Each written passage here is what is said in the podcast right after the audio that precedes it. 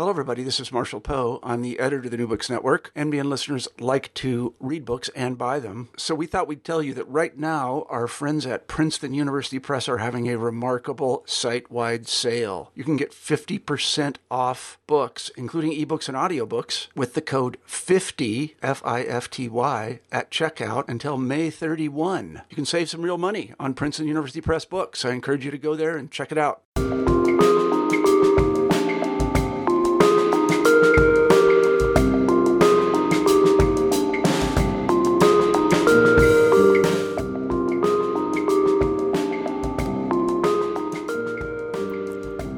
Welcome back to Burned by Books. I'm your host, Chris Holmes. In this week's episode, number four, I'll be bringing you Summer Reading Part One. This is an undeniably strange time to be hosting a summer reading episode. Strange already in the age of Corona, when the banalities of a life lived at home don't seem to match with the summery imaginary but strange perhaps to the point of vulgar, to beckon summer's leisure time hours when protests continue in cities all over the world, seeking justice not just for George Floyd, murdered by police in Minneapolis, but for the brutalization of black communities by the very people charged to protect them. This is a time for solidarity and action and the languidness of summer reading feels incongruous to that urgent need. Despite my hesitations, it is also clear to me that the power of reading and the possibility for books of all kinds to be a different form of a clarion call to know the world differently is following in the wake of these brave and powerful protesters. A brief glance at the New York Times nonfiction bestsellers this week reveals a sea change, a move definitively away from the ghastly pseudo histories of Bill O'Reilly and the ready made factory produced claptrap of James Patterson to a list entirely made up of black intellectuals writing to instruct, to rally, and to save lives via a moral reckoning with white supremacy. It is shocking and hopeful to see titles like White Fragility and How to Be an Anti Racist on the bestseller list. For this first of two summer reading episodes, I'm foregoing my normal book talk in favor of two interviews. The first with Bob Proehl, author of A Hundred Thousand Worlds and The Nobody People, and second, author and education director at Live Arts in Charlottesville, Miller Susen. Each interview features a substantial list of recommendations tailored to the peculiarity of this summer and to our immediate reading needs. I think you'll find each guest to be brilliant, thoughtful, and engaging of the struggle we see unfolding before us. As always, the recommended books will be on our website, burnedbybooks.com. And this week, I'm asking you to consider purchasing one or more of the recommended books from a black owned bookstore somewhere around the country. I'll provide you various ways to locate the shop nearest to you. These are small, very small, tangential things in the context of the larger struggle, a struggle that needs different kinds of action from each of us. But as committed readers, we can speak with with the books we read and the stores we purchase them from. A note this week about the recording quality. Both interviews, unfortunately, have audio flaws that I hope won't distract from the excellence of my guests. I have every intention of solving these amateur issues before the next episode, which will be Summer Reading Part 2. Thank you so much for being here. And let's get to our interviews.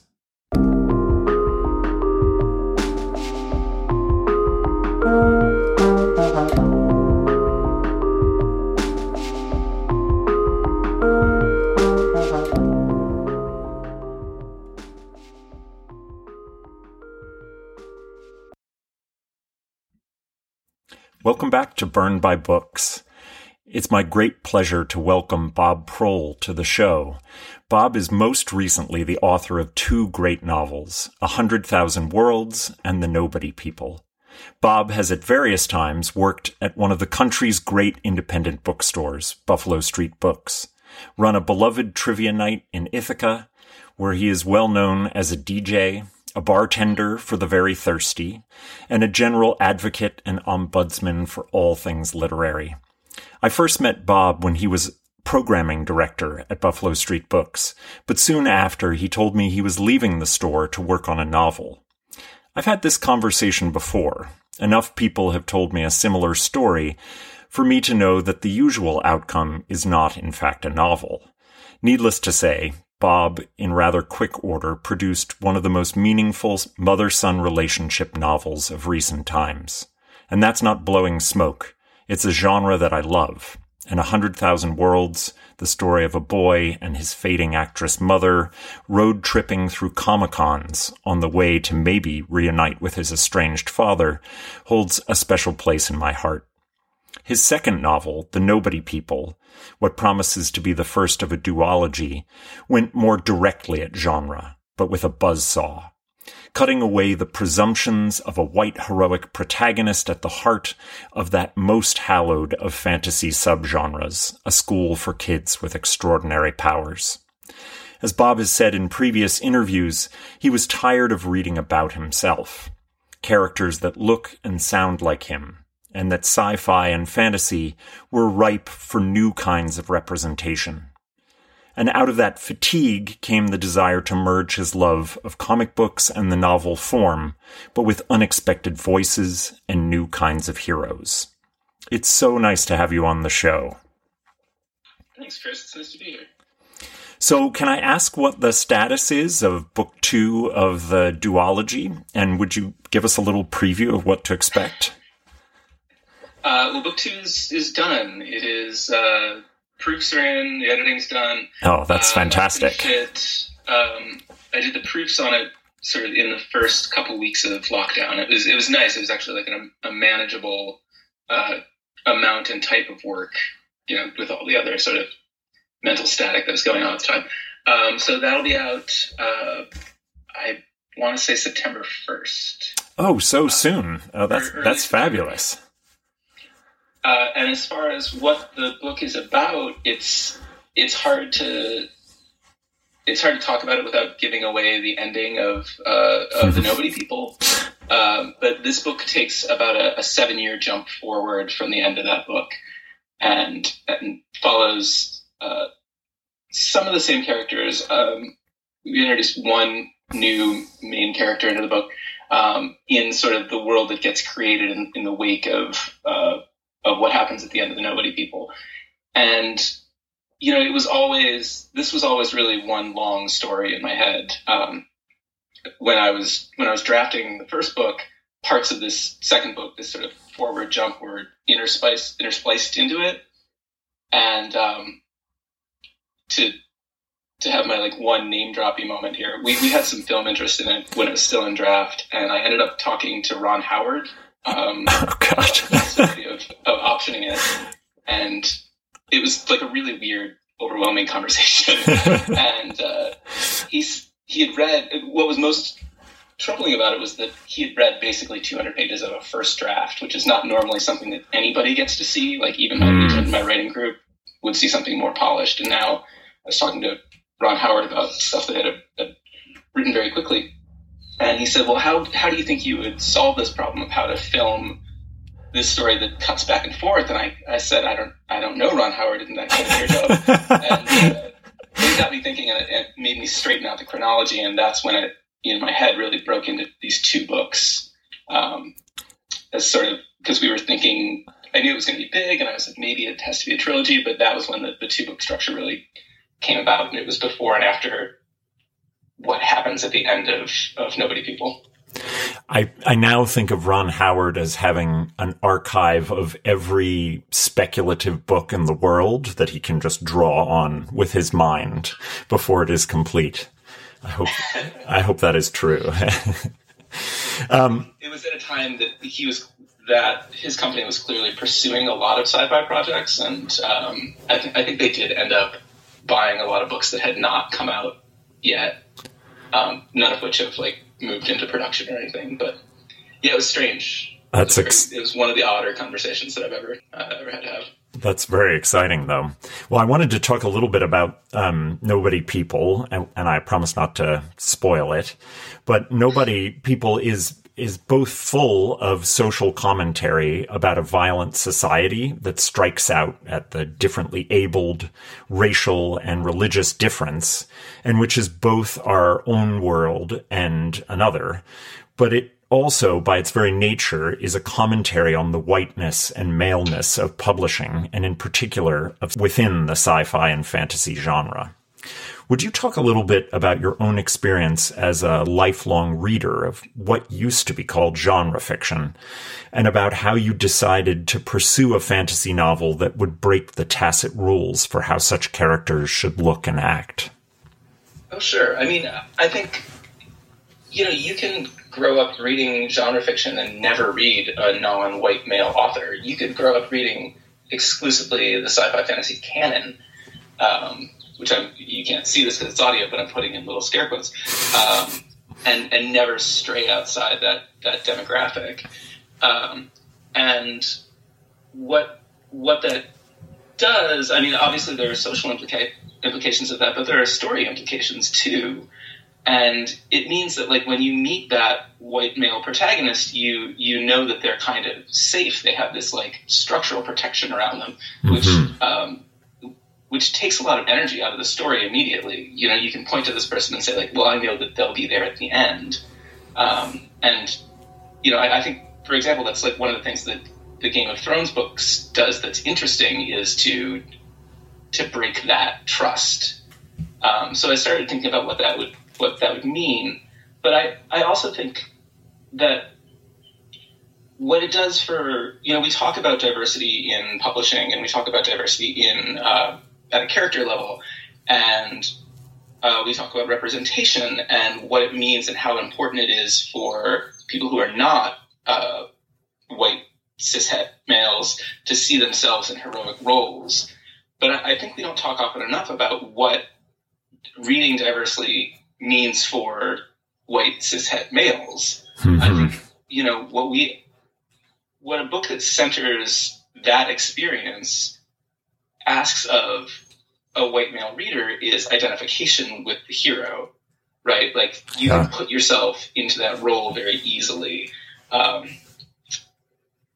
but what that doesn't ask of you is a kind of empathy of sort of moving across any kind of boundary or, or amount of difference.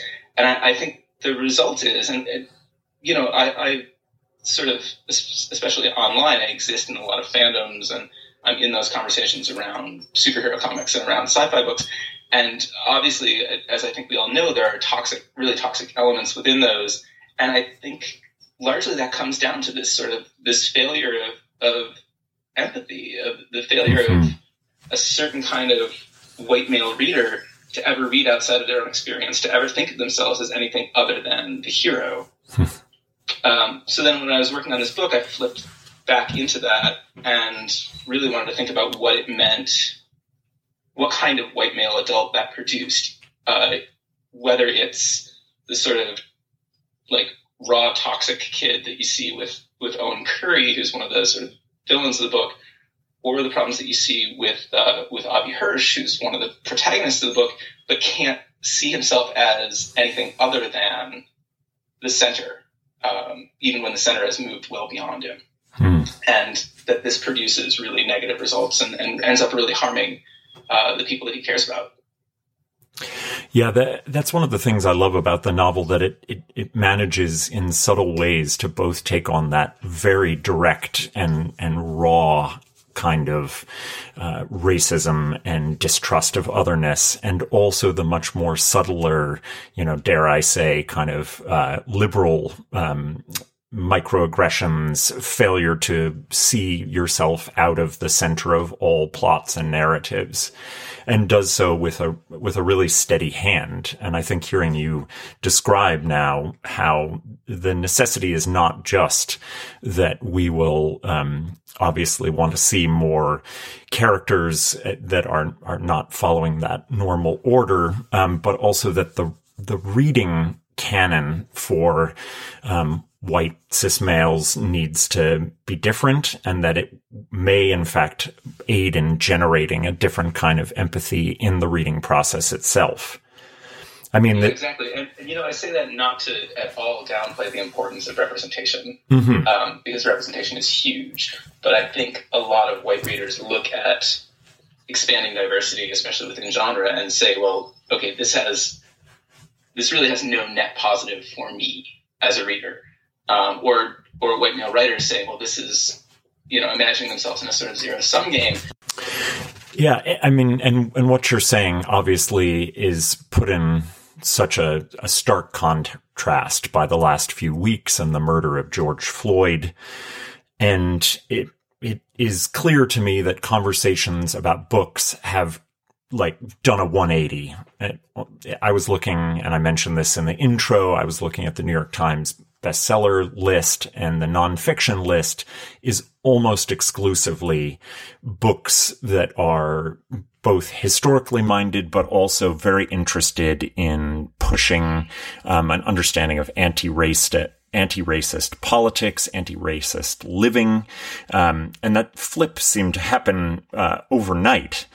And but I think what's sometimes missed is that that one kind of nonfiction reading, while really Im- important, misses the fact that black artists in the literary world and elsewhere, artists of color, um, are shut out in all different kinds of ways, and their absence says as much as um, their presence now on these nonfiction lists, and that we're not reading fiction and sci-fi um, by authors of color, and that that's there's a very deliberate way that that has been set up. Um, and I think that your that your book and, and your way of thinking of things is in line with this particular moment for literature.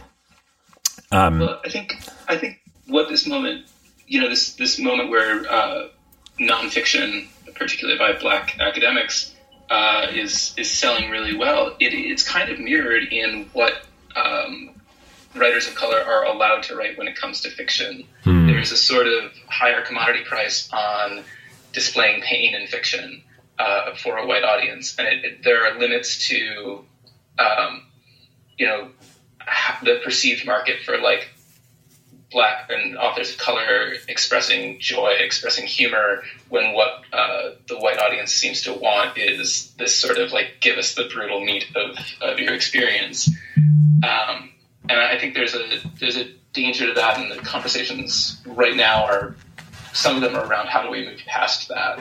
Yeah, I think that's really well said. The murder of George Floyd made it clear, at least at this moment, to white communities yet again what is crystal clear every second of the day for black communities and has been for hundreds of years that American society was constructed for and is currently violently regulated by white people publishing has had its own mini reawakening um, with the publishing of American Dirt, a controversial and some say de- degrading a look at Mexican immigrants attempting to come to the United States, written by a white woman who was given an enormous advance on the manuscript. What's your sense of how publishing in general is dealing with its race problem? And has your own experience in publishing given you a particular vantage on the process and its pitfalls? Are the old gatekeepers reforming in any way that's visible to you? You know, I, I think, I think first of all, thinking of it in terms of gatekeepers already has us in the wrong place. But like, you know, to speak directly to the American Dirt issue, that's the same editor that acquired the Help at a huge, uh, a huge advance. Huh like the exact same editor. Oh my goodness! Um, so this is not it's not a new problem, and it's not something that we're suddenly reckoning with.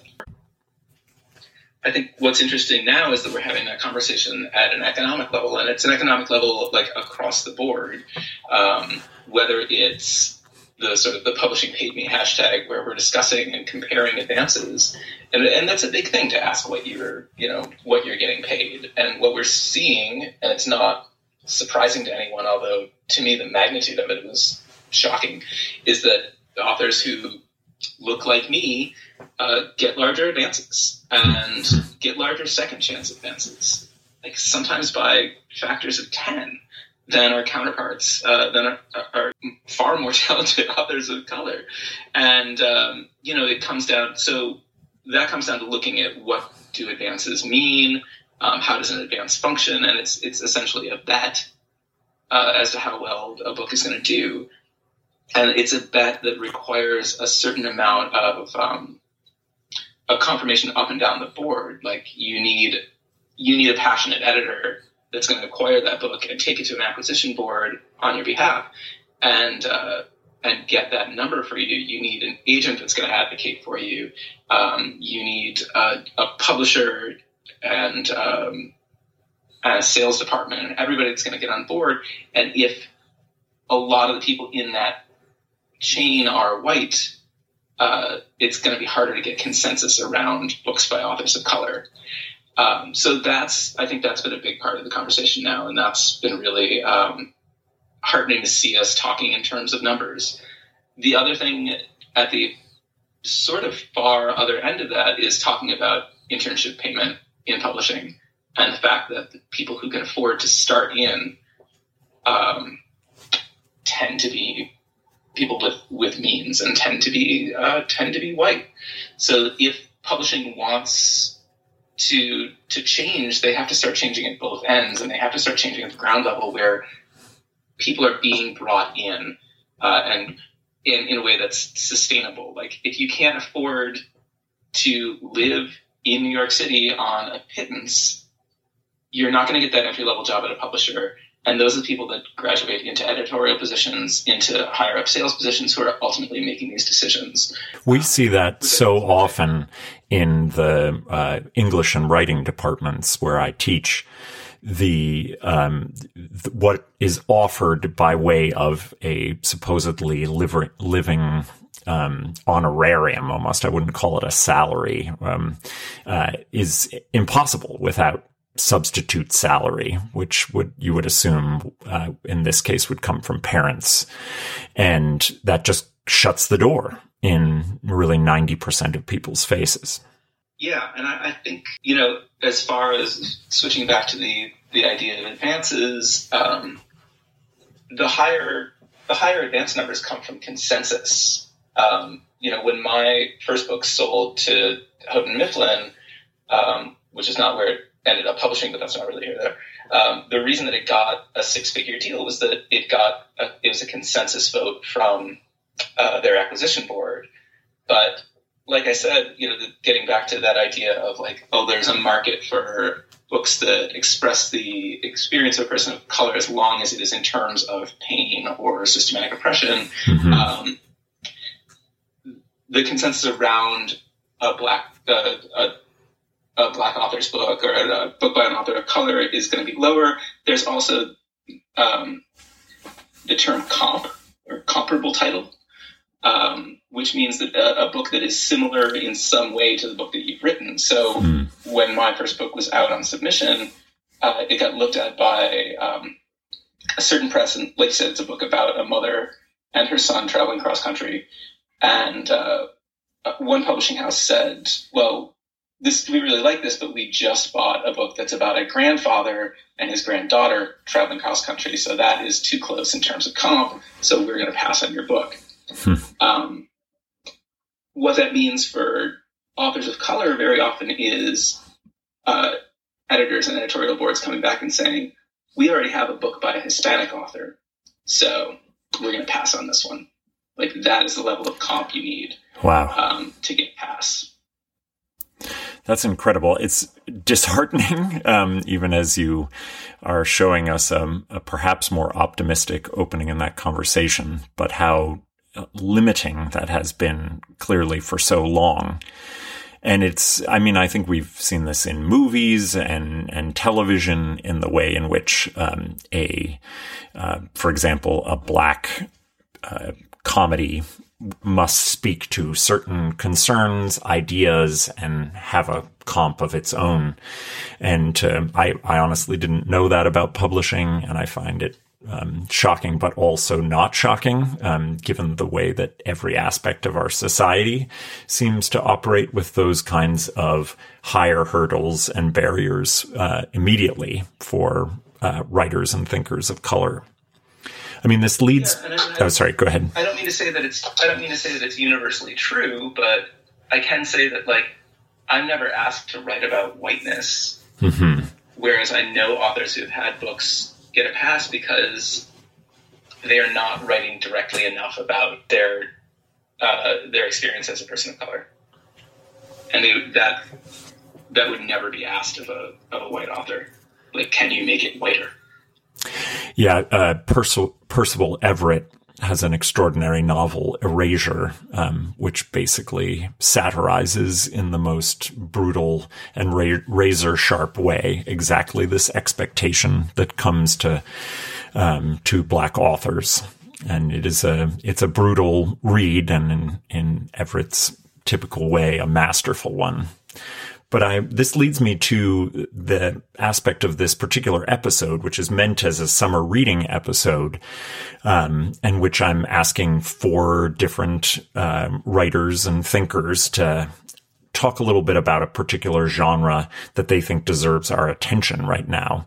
And I wanted to ask you, because of what I know about your reading habits and your expertise, um, maybe if you would talk a little bit about uh, black and writer of color, science fiction, fantasy, any of the things that maybe we used to call genre fiction, but have now blended wonderfully into what we just think of as literature.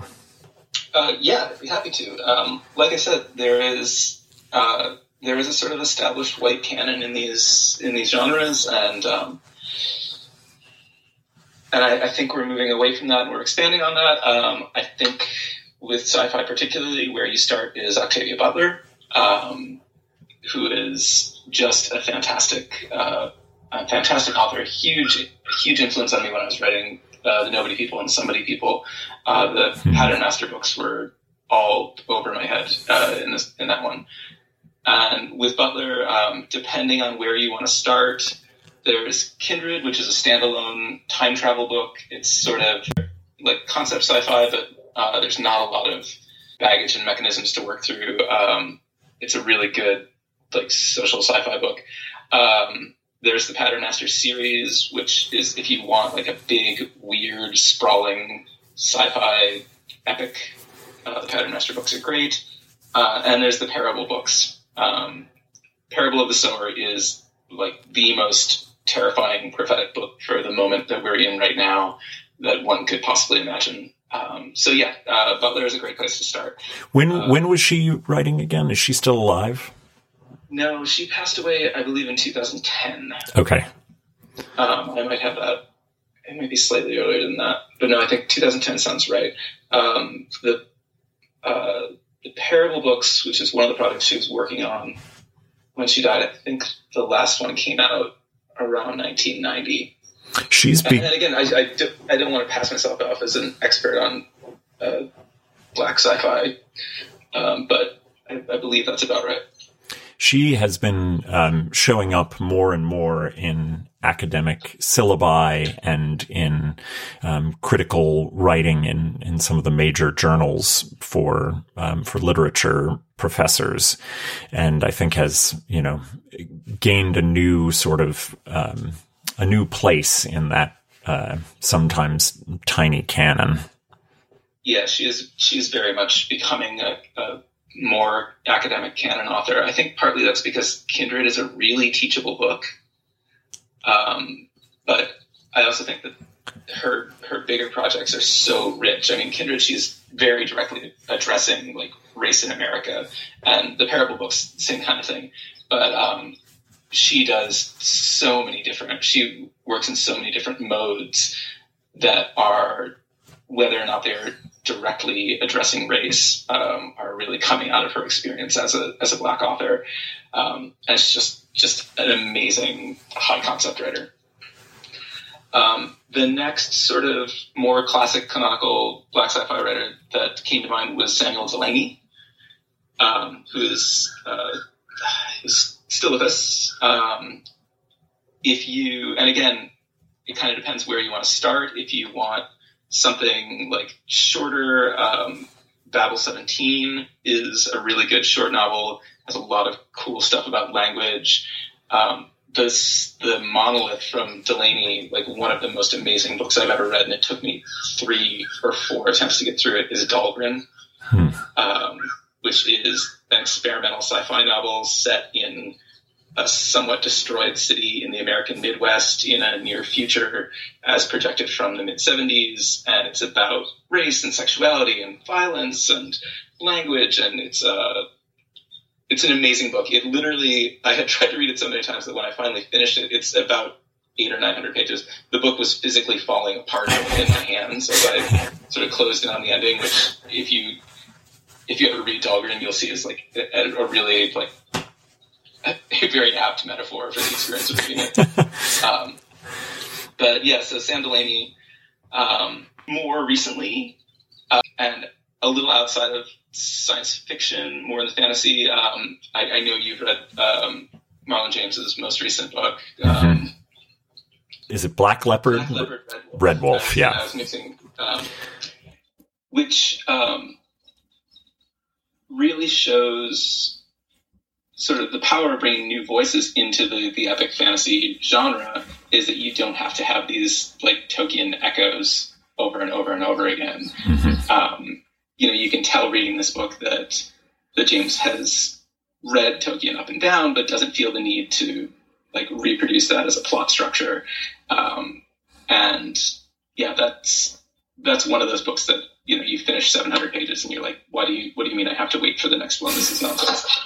Um, yeah, it, it really felt like it was him kind of putting a foot down and as a marker and saying, um, I'm here and everyone will be contending with me, um, from here on out, which was, which was pretty wonderful. And having read his other, his other fiction, which would have, you know, more classically fallen into literary fiction. It's such a, a sort of wonderful sort of both drawing on of some conventions that would be recognizable, but then also bringing in different mythologies and cosmologies and uh, just sort of reawakening the genre in a lot of ways. Exactly. Um, the, the other uh, the big two other ones that I wanted to to mention because they're really directly addressing uh, a canonical author are um, "The City We Became" by N.K. Jemisin, which just came out a couple weeks ago, and "The Ballad of Black Tom" by Victor LaValle.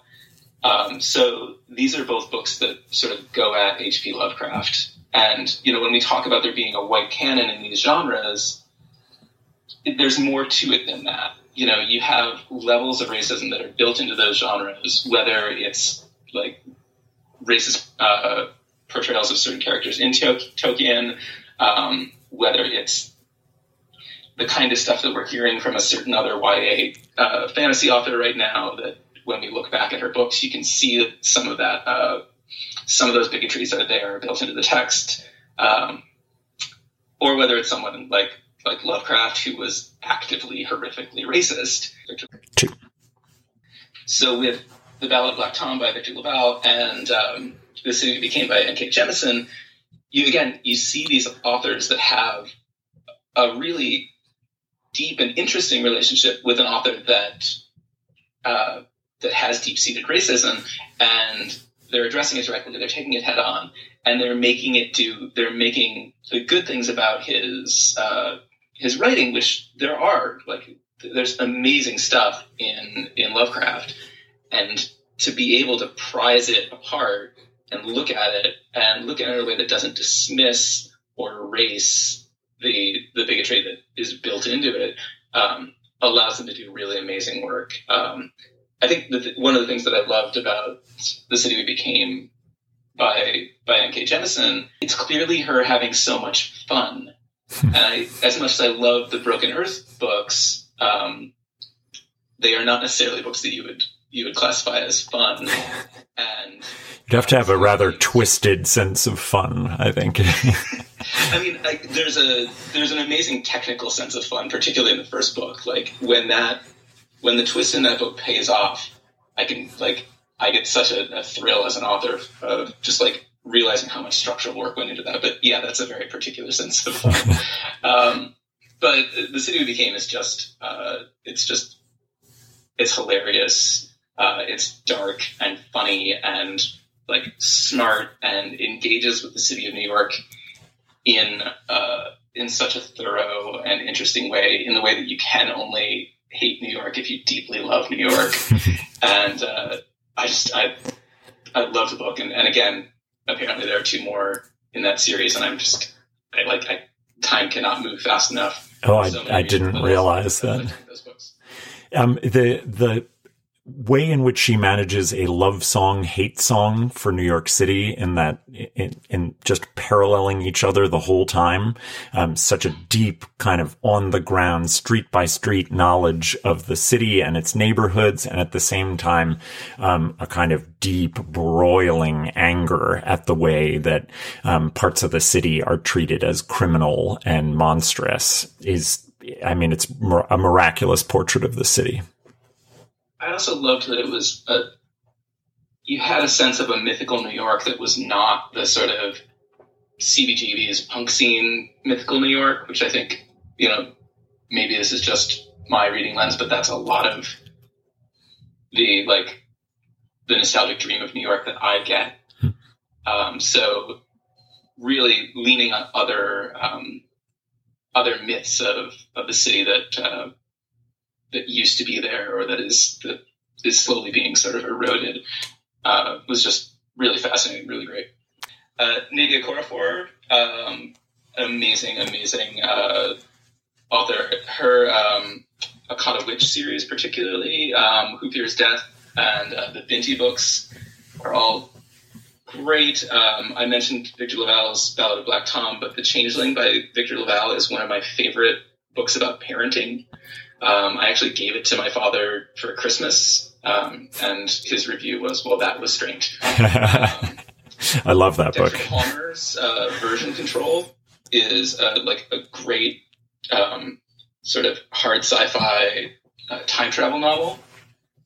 Uh, the Deep by Rivers Solomon, which is I don't read a lot of mermaid novels, but it is probably the best mermaid novel that I've uh, written. you know, the concept is basically that mermaids have these mermaids have sort of evolved from slaves that were thrown over uh, over the sides of ships. Uh, oh wow! Passage, um, and it's a, a, a short, sort of elegiac uh, book, just really, really good. What an um, incredible concept! Think- These are fabulous choices and the ones I don't know, I'm going to be seeking out straight away. And this week I'm, I'm highlighting some black owned bookstores in the hopes that folks will start to patronize their, their web presences, even if they're not open in their storefront, that they may have online capabilities and would appreciate uh, purchases.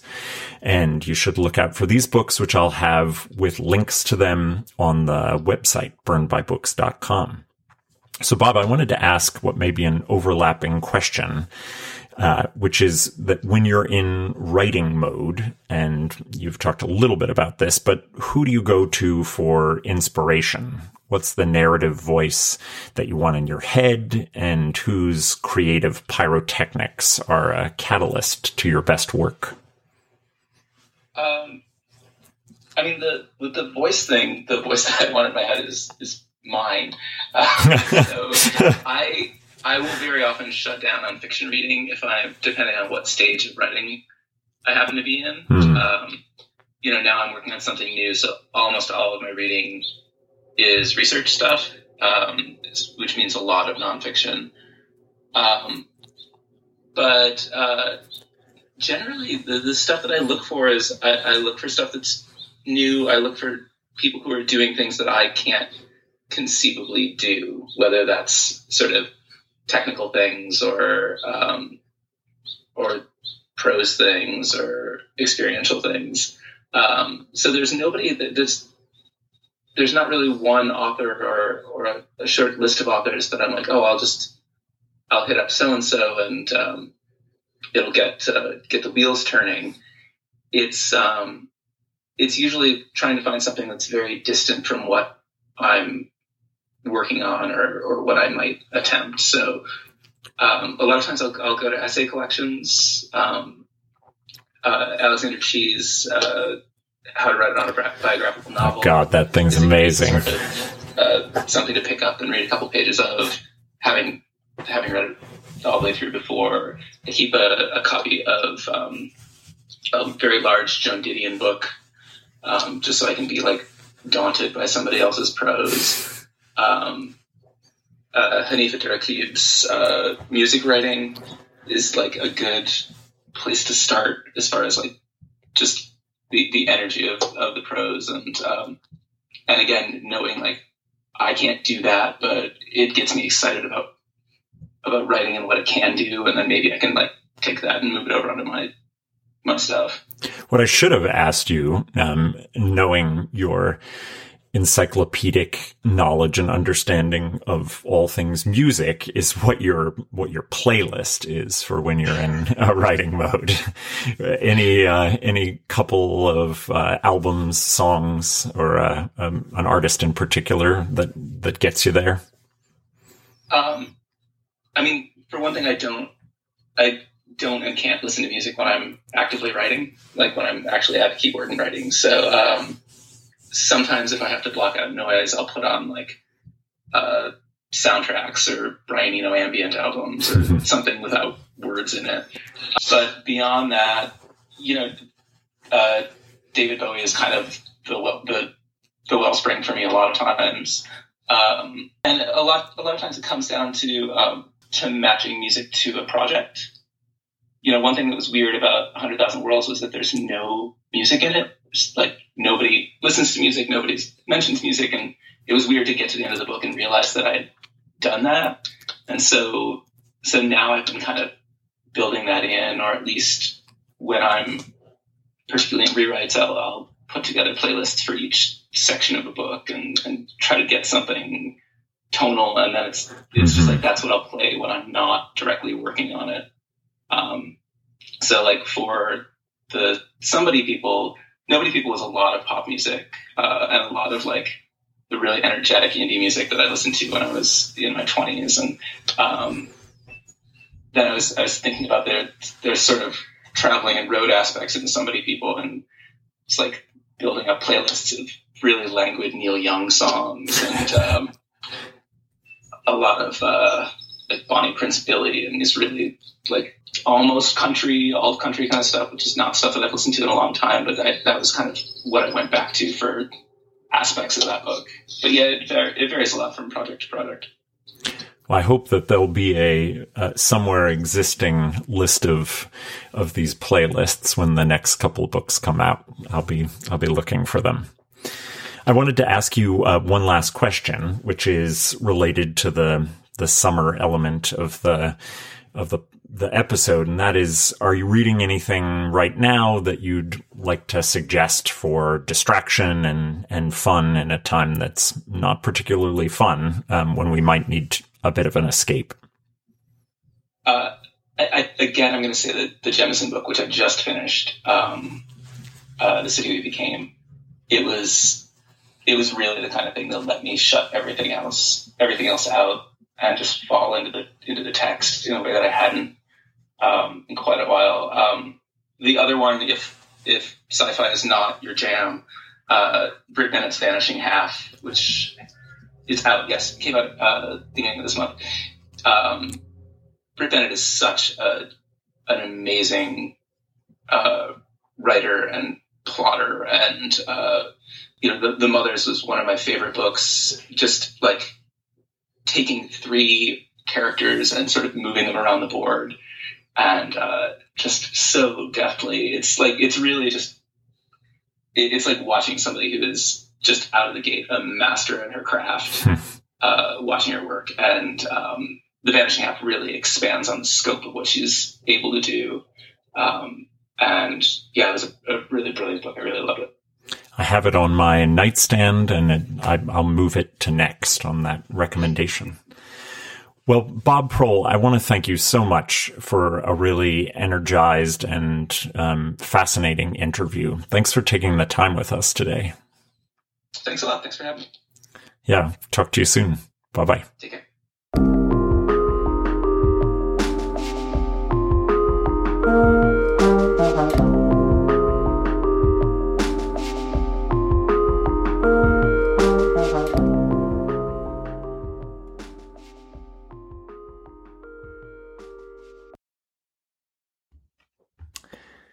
Welcome back to Burned by Books. It's my absolute pleasure to welcome Miller Susen to the podcast. Miller is the author of countless hilarious and often de- devastating essays about parenting, theater, and balancing a creative life. She is an actor, director, and theater teacher, and currently she is the education director at Live Arts, a community theater organization in Charlottesville, Virginia. Most importantly, she has at various moments taken on the persona of Miller Time at Claw, the Charlottesville Ladies Arm Wrestling Society. Welcome, Miller. It's it really it, it adds a nice glissando. Is that a word to my bio? The arm wrestling. It's I haven't done it in a while, but you know I get to keep that in my bio for years, forever. It doesn't leave whether whether you It's want evergreen. it to or not. And it's fun to do a sort of deep dive on the web and have that come up so oh, often on about you. So my kids have, are now old enough; they're teenagers to do you know Google searches of us or to do that on their under their own Steam, and they're like, "Mom, these pictures are real weird." they've got some questions. Yeah. Exactly. Well, at Burned by Books, this only raises your your level of cred by many many factors. Um, it it is a real joy to have you on, in part because I know you as like one of my favorite readers. Uh, Oh. You read so much. Um, you are an omnivore in the truest sense. Um, any genre, literary fiction, essay, YA, sci-fi, and fantasy, um, and you're just reading all the time. Um, and so I'm interested in starting off our conversation, just finding out a little bit from you what makes a book work for you. Which ones do you keep at it, and which ones do you put down? Well, I want to start by saying that we have, for the listening audience, we've had the pleasure of vacationing with your family a couple of several times over the years, and our book conversations are a highlight for me as well. Um, you are also such an omnivorous and great reader, and interesting to talk to about what you read. So back at you.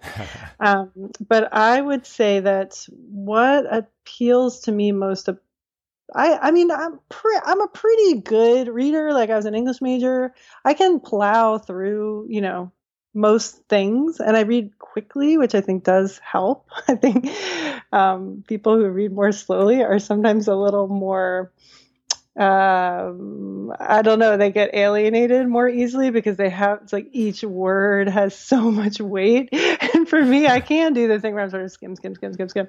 Let's get to the good part. Um, You could be a little less picky. Yeah. yeah, that's exactly right. exactly. Um, but I would say that for me, the the key factors of things I consider to be favorite books are strong storytelling. I just I, I like things to have a bit of narrative momentum. Mhm. Usually, I mean, for my favorites, that's what I like. Um, characters I can relate to, which is not always middle-aged white women, but is not not that. um, sense of humor is very important to me, or whimsy, not too much whimsy, but a little bit of a skewed perspective. Um, I really like books that have excellent descriptions of food, like a lot. That's like a, actually a huge element. Have you read uh, The Supper Club? Oh, maybe. It's um I mean it takes that to um to an nth degree extreme that has a lot of, you know, both gorgeous writing about food, but also like very visceral, disgusting writing about food and food yes, and I do and... recognize the title. Yes, I did. I did read that. I just checked it out from the library this winter um, because I couldn't resist the title, and it was super visceral and a little disgusting. Yes. Um, but but like a you know, not to seem super deep or anything, but like a Harry Potter level description of food where they have these like reliable favorites that they eat at the feasts and you look forward to the to them eating these things just like the characters do.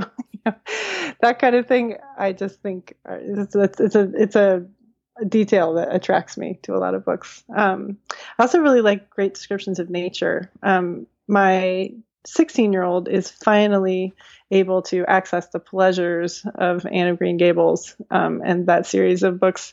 I've been begging her to read them for years. She's listening to them, and that for her has made all the difference. Um, she like bogs down in our like teeny tiny print series, but anyway, the descriptions of nature are something that I love about those books, and which um, she's been taking great pleasure in as well. That seems yeah. to be a book that gets passed on like a legacy and an inheritance and goes from, I mean, not to overly gender it, but often from kind of yeah. mother to daughter, but um, in any ways within within families and transcending um, generations, it has it seems to have that inimical quality of being able to be passed down. She's a real timeless character, and she has a lot of timeless insights and impulses that, um, if you're a bookish, nerdy, dreamy, you know, kind of ambivert, you can relate to her. She's very relatable. Um, I taught drama at a all girls middle school, which is actually also where this now 16 year old went to middle school. And they had to read Anne of Green Gables for summer reading. And so in my brilliance, I was like, I'll do a one act version of the play in drama. And that will be so fun because I'm sure all of them loved this book as much as I did.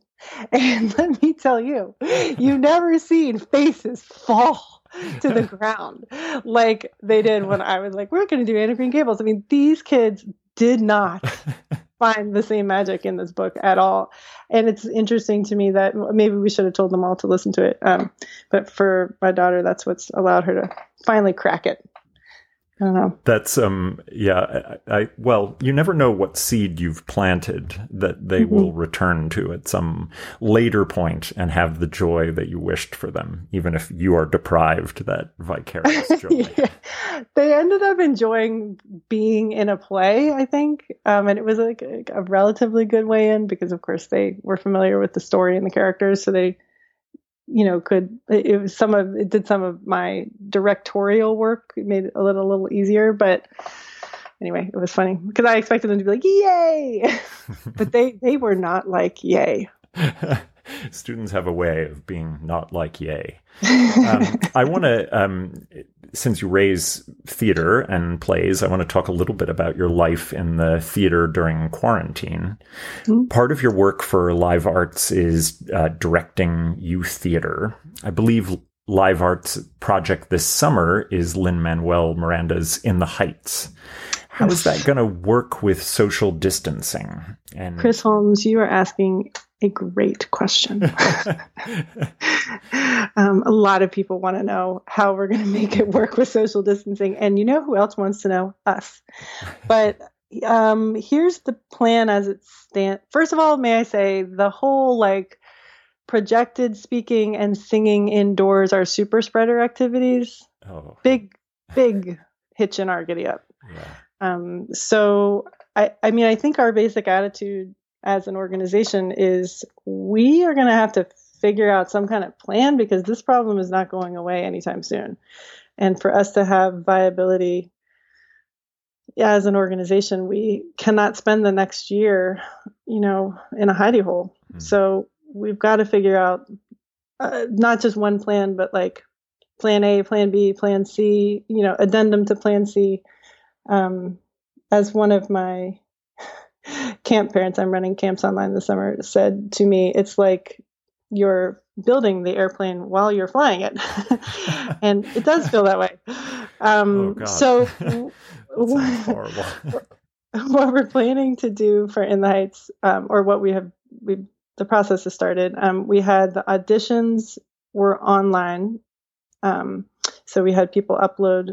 We had the choreographer and the music director upload, you know, snatches of things to learn, and then we also had kids um, because it's a teen show. We had them we suggested all these different places that they could get accompaniment so that when they were recording themselves they you know could use accompaniment that is is free and easy to find on the internet we worried a lot about accessibility issues um, and so we did have a plan in place for people to reach out to us and come to the theater and be kind of like physically distant recorded mm. by one of our staff members, but it didn't end up being an issue. Um, I think because maybe because it's teens and people have phones and we're able to find hotspots and we're able to get the auditions done, at least as far as we heard. And we did have a, a pretty good turnout. Um, then we're going to start. Our director is actually New York based. um, so we were always going to have a little bit of a an online component to rehearsals. Um, and we were going to place her with a local family over the summer which that accommodation is still okay because it's the person's like guest house so eventually she'll come down and join us from new york but in the meantime they're starting rehearsals online um, both the music director and um, his assistant have been teaching voice lessons and music lessons online all spring so they have a good sense of kind of how to make that work. And it's actually pretty tricky because as anyone who's tried to sing along with a Zoom knows, there's mm-hmm. this lag and you can't you can't do it in real time. So you have to have the accompaniment on your side to learn it and blah, blah, blah, blah. it's tricky. But they have a really good sense of how to do it. Um, the choreographer has also been working online in the movement space this spring at her school, so she feels ready to go. And then performance wise, what we're planning is um, we're talking to this venue that has outdoor space for like fewer than 50. Um, and each sort of little spot is is potted off from all the other little spots so there are these big you know sort of aisles in the in the audience space that have kind of arrows of like which way traffic is supposed to go. And then once you're in your little square you can have you know just a, like up to four people in your square. So pretty much what people will pay for is like access to a square. And then oh, the so this is an in-person um, yeah we're, we're trying to do in-person performance in august. Um, and then the performance itself would be like the stage area is is more than 10 feet away from where the audience will be sitting so we'll have to obviously have really good mics. And then we're going to do like a concert version. Um, so it will be a little shorter and there won't be touching and all everyone will stand far away from each other and the band will be far away I've from the seen performer. this musical. That seems that seems like a difficult prospect the no touching it's it's tricky. and I am really wondering what the final product will be. Um, but I will say the director has a lot of great ideas and she's up for it. And also, there's nothing else for these kids to do this summer um, because everybody's canceled everything. So we're you know they're game to try. We're gonna try, and then inevitably when Virginia goes back to phase one in August or whatever, and we've got to shut it all down, we're just gonna try to produce some sort of online something. The rights are really difficult with things like in the heights. Um, it's much easier with original material that you can do whatever you want with broadcasting. So I don't know. It could still all fall apart. Um, so it's pretty exciting. well, it's and, uh, I've been astonished because seemingly from like week one of um, lockdown, at least here in New York, what I thought would be the sort of lagging aspects of theater and dance and and voice in terms of being able to adapt uh, have actually been the like advanced indicators and the most innovative about these things.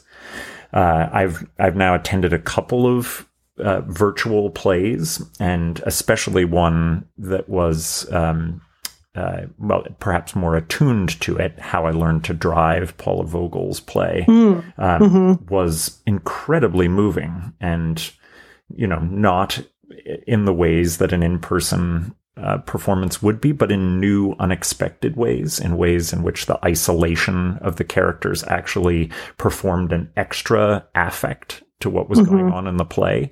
Uh, so I found myself very struck by it, and also by the you know the constant scenes that we now see of people doing choreography virtually, doing song virtually, and so it's been actors, performers, directors who've been really, really innovative on this end of it.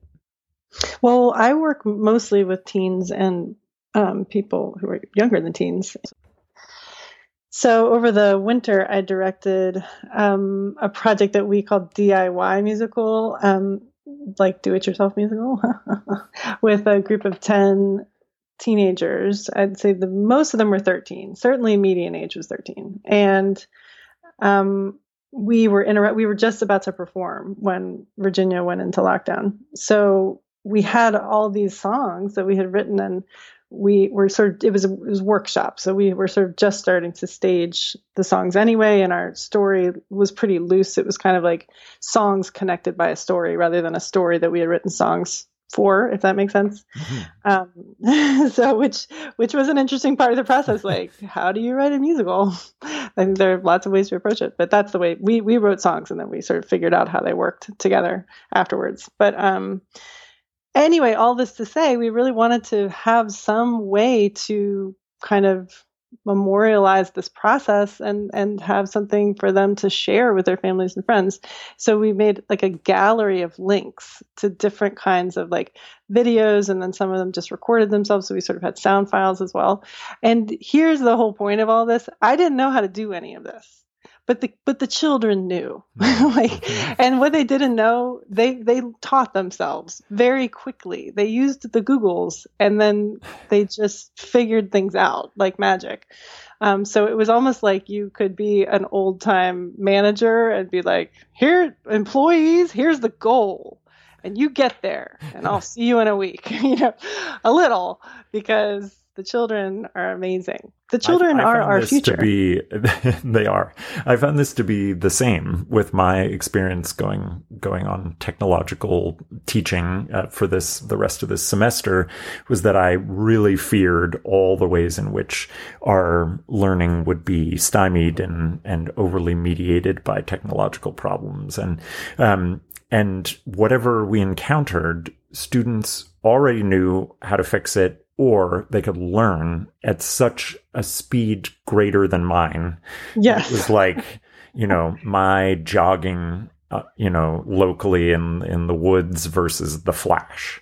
Um, and the, by the time I would think, oh, I wonder if we can fix that, so ten people already had a fix like ready to go, and it just it has so endorsed my love of, um, in particular, college students, but young mm-hmm. people and their ingeniousness with ways of dealing with regular problems in their lives. That we don't give them credit for it. And then in yeah. something like this all of a sudden we see how how good they are. And i i might be incorrect about this. I don't you know not all college students or like not all teenagers. Like i don't really know exactly how each individual teen feels about being in a situation like this but it seemed to me to bring a really great dynamic to our relationship. Like and now the master becomes the student. Like it was true intergenerational learning and problem solving and cooperation and it was super rewarding and i mean I, I loved the product and i thought they were really proud of it so that's my basic like moving forward in this sphere i'm I, I know adults are also good at things and probably younger adults are great at technology but i am really delighted to be working with younger with kids mm-hmm. because i think they are fearless and come to the table, as it were, with a lot of really interesting ideas and, and solutions. And um, it's just fun. It makes going to work that much more fun for me. I'm learning a lot, which is okay. I enjoy learning. Learning is learning is fundamental. Well, I um, have invited you here today in, in part to be um, part of a two part summer reading series on the podcast. And I'm asking four different guests to come on and each take us through a particular genre that they think deserves our attention right now. What do you think should be on our summer reading list? What aren't we paying attention to, or what do you want to sort of highlight for us that we can um, kind of give a shout out to and maybe re engage people's kind of sense of the vitalness of their summer reading time? Well, I am calling this genre, which I stumbled into reading a bunch in a row kind of by accident. Um, but I'm calling it the tragicomic essay memoir by smart, funny women genre. so snappy. And I I highly recommend engaging. This is actually a genre with many more authors than I will talk about today. But um, I read in quick succession Wow, No Thank You, essays by the humor writer Samantha Irby. It's actually her third collection of essays, I believe. Um, the Witches Are Coming, which is essays by opinion writer Lindy West, who writes for the New York Times. And she also wrote the memoir Shrill. Hmm. Um, and mm-hmm. so, and then that got turned into a TV show. There's a Hulu adaptation of it that she's the executive producer of. And um, the third one is Maybe You Should Talk to Someone, which is kind of a memoir. It's memoirish, and it's by psychotherapist Lori Gottlieb, who writes the Dear Therapist column for The Atlantic magazine. What I would say, just from the authors that I recognize, is that most of these are incredibly funny, um, but talk about really serious and pretty upsetting topics. And what you know, what about the sort of form of these particular books makes coming to these topics um, uh, invigorating for you, exciting? Well, I will speak for myself personally and say um, that present company excluded, of course, because I adore this podcast and you. But I'm tired of listening to men. mm. um, and what I'm even more tired of and just actually really never want to engage with again in life is men telling me about women mm. and the way that women experience the world and what they think about their experiences and about things that have happened to their bodies um, or their minds. Um, and I'd say that that is what draws me to essays like this. I really enjoy reading the insights of smart funny women who are going to tell me about things they've experienced and what they learned. Um, I find all three of them are pretty different. I mean, they're all sort of mid-career, I'd say. So they're they all are experienced writers at this point who have sort of a back, good, strong, robust back catalog of work, both in magazines and in books. But um, but they're not necessarily. Well, Lindy now I should say Lindy West and Samantha Irby, I think are friends in real life, and Samantha Irby actually contributed to the first season of Shrill. So I guess they have a little more in common as writers than either of them do with Lori Gottlieb. But to me, what ties them all together is just this unwillingness to bog down in experiences that people might brand traumatic mm-hmm. or um, too painful to engage with in a funny way or i don't know they just don't they talk about their lives the way they want to using the tone that feels appropriate to them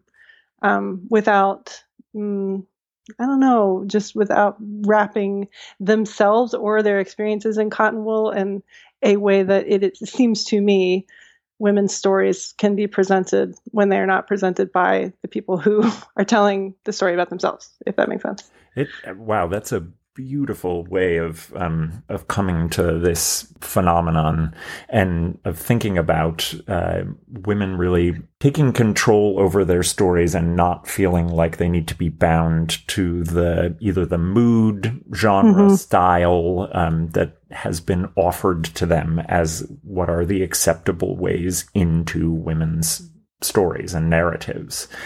And I think you you summed it so nicely. Do you think that the I, I, mean, really, essay seems to be as a as a genre having another heyday. Um, mm. And do you think that there's, to some extent, the desire to read that form comes out of the Me Too movement and wanting to hear argumentative prose in a um, in a form that demands quite a lot from its from its readership in this particular moment. I would say, I mean, Lindy West sort of is the Me Too movement in some pretty interesting and important ways because she started the Shout Your Abortion hashtag, um, which was a precursor to, I mean, it was right around the same time as Me Too gained a lot of momentum. Um, and I and I think that's that's it's part of what leads me to say I appreciate the way in which she defies societal expectations of how she ought to tell stories about her life. Um, because while she didn't enjoy having an abortion um, and didn't set out to have one and might not have chosen that path, she's like, and I'm paraphrasing, I'm really glad I did. And I'm not ashamed of it. And it did wonderful things for my life. And it was the right choice for me. And I'm not ever going to back down from that just because society seems to think I should feel a certain way about having had an abortion. Um, and so I think that, you know, essays are not a new form, but I can't really imagine when I was my daughter's age, when I was 16, I can't really imagine having voices like this to access. I do mm-hmm. think um, we're at a really great time for people with more diverse points of view and more diverse life experiences to get their moment in the sun and get their place on the bandstand. That leads me to uh, uh, a heavier topic, but I, I don't think it we can ignore the fact that this podcast is being recorded during the time of protests in response to the murder of George Floyd and the way in which there is a collective roar from exactly those voices, marginalized voices, both um, literally cut off and um, metaphorically chopped out of our of mm. our culture. And I am interested in in a sort of side way um, into that topic, thinking about how I've seen so many bookstores and authors posting a huge variety of what might loosely be called anti racism texts to their social media accounts as one way of responding to this. Obviously, mm. also calling for very direct forms of action, immediate um, ways of supporting protesters and um, responding to uh, police inaction and brutality.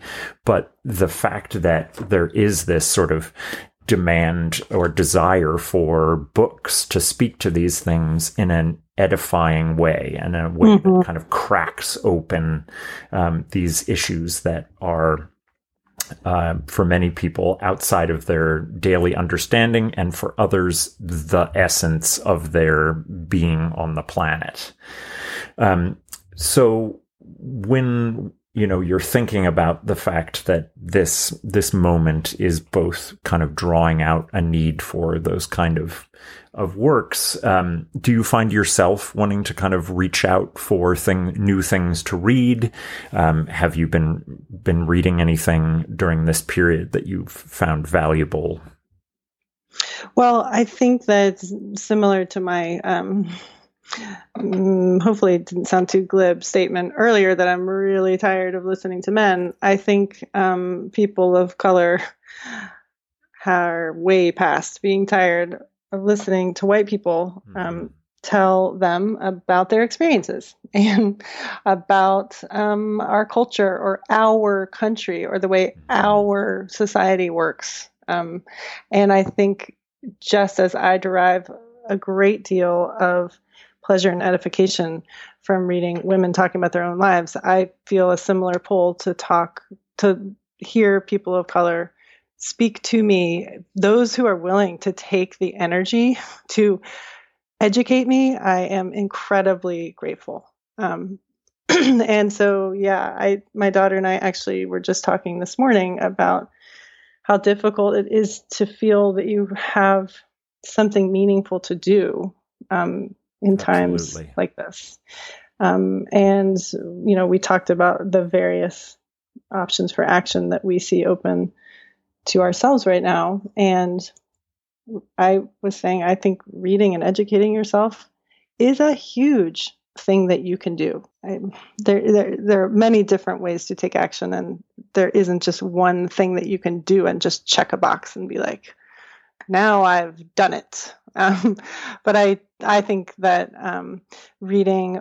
I, I, the other thing that I have done in recent years is really tried to um, diversify my feed on social media um, to hmm. follow thinkers and writers who have really different backgrounds and different life experiences in their less formal, more kind of colloquial form online, selves online. It's an, it's a fascinating and incredible opportunity that social media gives us. Um, and I think it's just opened my mind so much um, to the day to day realities that were not accessible to me as a white middle aged woman of incredible economic and educational privilege. Um, so, yeah, I think taking the responsibility upon yourself and the onus upon yourself to seek out reputable sources of information about things you know nothing about, it's definitely a great way to respond. I I agree completely, and I feel like it has been. Um, in, for me, in many ways, it has been bookstore owners and general managers um, and authors who have basically created these syllabi mm. um, via which you can locate those voices you didn't know you should have been listening to the whole time um, and allow access in a way that I might not have been able to diversify who was on my feed prior to that. Yeah. Um, but to to make changes and to read new things, uh, both my local bookstore, Buffalo Street Books, and uh, the amazing um, bookstore owned by Emma Straub, Books Are Magic, have put mm. out these just incredible lists, both of books to be reading, books to be reading to kids, but also uh, black owned bookstores to be supporting yes. with your with your purchases. Um, and these are all kind of amazing under the the radar ways of of having um, uh, an ability to to do something active, which mm-hmm. I think we're all dying to do at this point, and sometimes it feels very far away. Yes, I was going to say I got a copy of Kendi's How to Be an Anti-Racist from New Dominion, which is my local indie bookstore. Um, it was uh, featured it was along the entire window display. You can't go in; you have to call and order, and they bring things to the door. But the entire window display is um, anti an anti-racist reading list, um, which very good for the time for sure. Yeah, good for any time. yeah, yeah, good for any time. But we, yeah. so, for whatever reason, require horrible trauma to to make right. it clear how important it is. You you live somewhere that maybe has as an exquisite kind of painful understanding of of this as as almost anywhere as you know Charlottesville was the site of one of the earliest kind of backlashes against white supremacy and then the correlated congregations of violent white extremists leading to the the murder of a anti-racist woman um, and I wondered what it was like having that kind of visibility to the racism that undergirds the society in your own backyard. Well, I have so many feelings still about um, the events of August 11th and 12th, 2017. It's just it's there. It's hard to sum it up in a tidy kind of soundbite. I think um, it's still like crazy raw here. Um, I, I, and I wouldn't say necessarily, especially for people who grew up here, because I am not, you know, I can't I can't say that. I don't know if that's true, but I grew up here, and for me, it's incredibly raw. And I think part of it is that I felt like there was this little tang, or maybe it was more than just a tang, of Schadenfreude to the coverage of the events from outside of Charlottesville because we had been on so many sort of top 10 like happiest cities in America or Charlottesville, Virginia, like top 10 prettiest college towns, blah, blah. Mm-hmm. And then there's this little like, oh, how the mighty have fallen, mm. like weird element to the coverage. Like, oh, how could this have happened in liberal, like beautiful Charlottesville? But growing up in Charlottesville and having been at the public schools all the way through my education, I did not think Charlottesville did not have major opportunities for growth. I had no illusions about the fact that we had huge problems with racial inequity. Mm-hmm. Um, and enormous cultural opportunities, you know, things that needed to be addressed um, from affordable housing to access to resources to uh, mortality rates to maternal mortality. You know, we our our demographics and our statistics are not pretty, and um, that, that says... was true before 2017, and it's unfortunately still true now. Um, so I felt ragey about the coverage, on top of just feeling so um, deeply disturbed and upset um, by the events. I I definitely would say that being marched upon by an army mm. of and they were that they were yes, an army. They, fully, it was an armed force. We were invaded armed. by an armed force, and um, it was wild. It was absolutely it boggled the mind. And uh, notably, um, you didn't have the army being called upon to come sort of save the save the city in the way that the the president is kind of shaking the the fist of the armed forces at the protesters who are 90% peacefully protesting the murder of a unarmed man right versus well he didn't call on the armed forces when the armed forces were marching on the Michigan State House. Mm, I mean, yeah, yeah. I mean, he only calls well, and he was president then too, but he it wasn't just him. It was also our local and state leadership. Um, we had really good warning that there was going to be this disturbance, and the conventional wisdom was ignore them and don't engage, and um, it, it won't turn into any kind of big problem um, and the police and military elements that were here, to the extent that they were scrambled at all, were not scrambled on behalf of the peaceful protesters.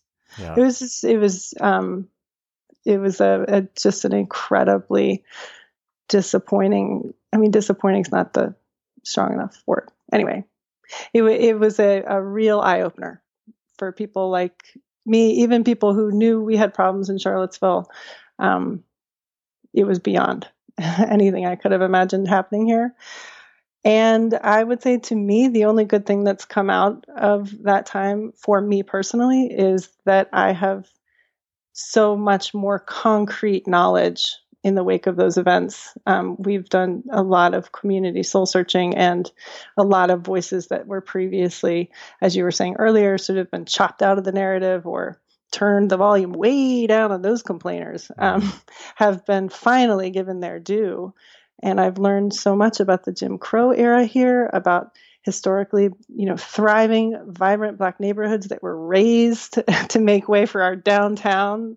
Um, at the behest of white business owners. I learned the history of those ding dang Confederate statues, which have just caused us so no end of grief. Um, but partly that they were put up in the 1920s mm-hmm. um, by a white supremacist. So they really had nothing to do with the Civil War. They were actually put up as, you know, they were meant to be intimidating, and indeed they have been. Um, so, I the knowledge that came out of it is not the bad part.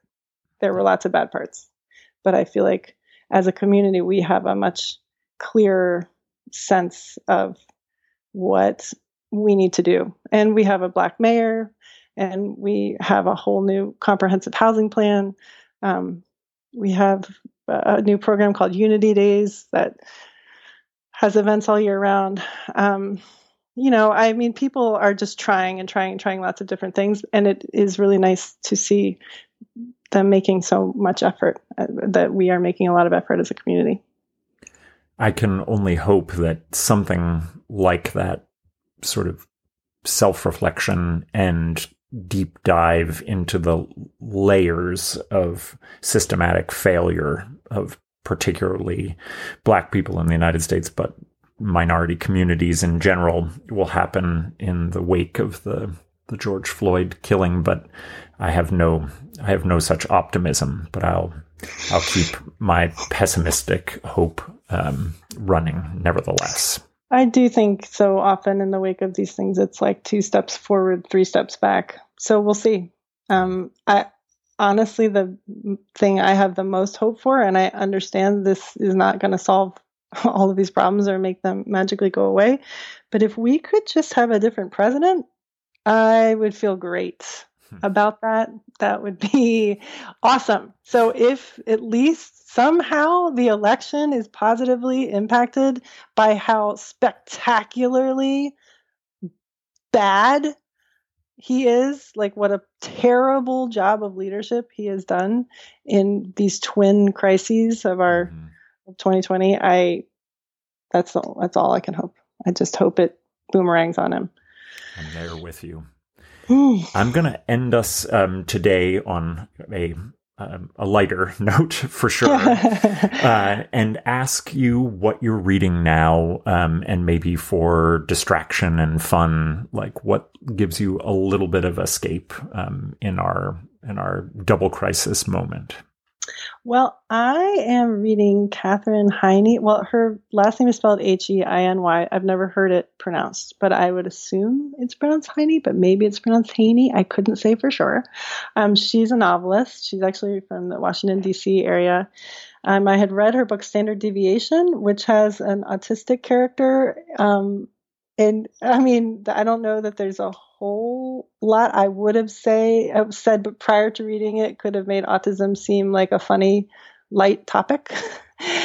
but the way this character is integrated into the family that's the center of the book, um, it's super delightful um, I, to me. And I, again, like I, I I'm not going to speak for every single person. I have some firsthand um, knowledge of autism and the kind of difficulties that it can breed in a, in a family, and also the opportunities and wonderful things about it, um, about neuroatypical kids. But um, in any case, I enjoyed Standard Deviation a lot, and she has a um, book of stories out more recently called Single Single Carefree Mellow, which I'm in the middle of right now, and I'm just it is delightful. I, it's something that I'm reading right before bed, and I go to bed smiling and then I have, you know, at least one dream that's not about like being sucked into a whirlpool or I don't know. I was talking with a friend about our crazy quarantine dreams, and they're all like something's on a super high shelf, and you're reaching and you're reaching and you're reaching and you're reaching and you're reaching, and then it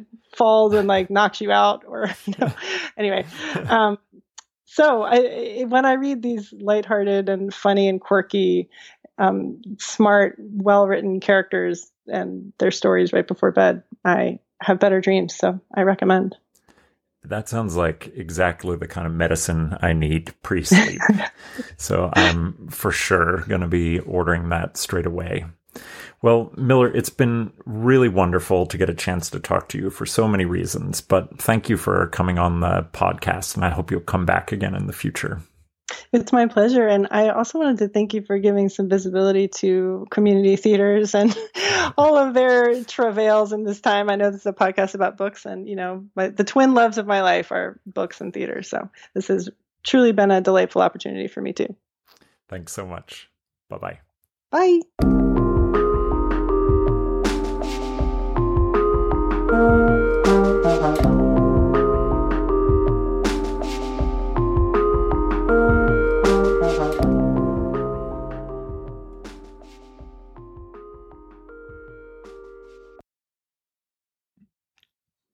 Well, that's it for this first of two summer reading episodes. In the coming weeks, I'm committing to thinking more seriously about how to make this podcast a space for honoring and promoting Black creative artists and writers of color more broadly. Being purposeful in this way will make the pleasure of reading for this program richer and more lasting. For me, and I hope for you too. And finally, I would encourage you to rate the podcast on iTunes, as it greatly enhances the reach of the show. You can also go to the website, burnedbybooks.com, and email directly to ask for book recommendations at any time. Thanks again. This has been Burned by Books.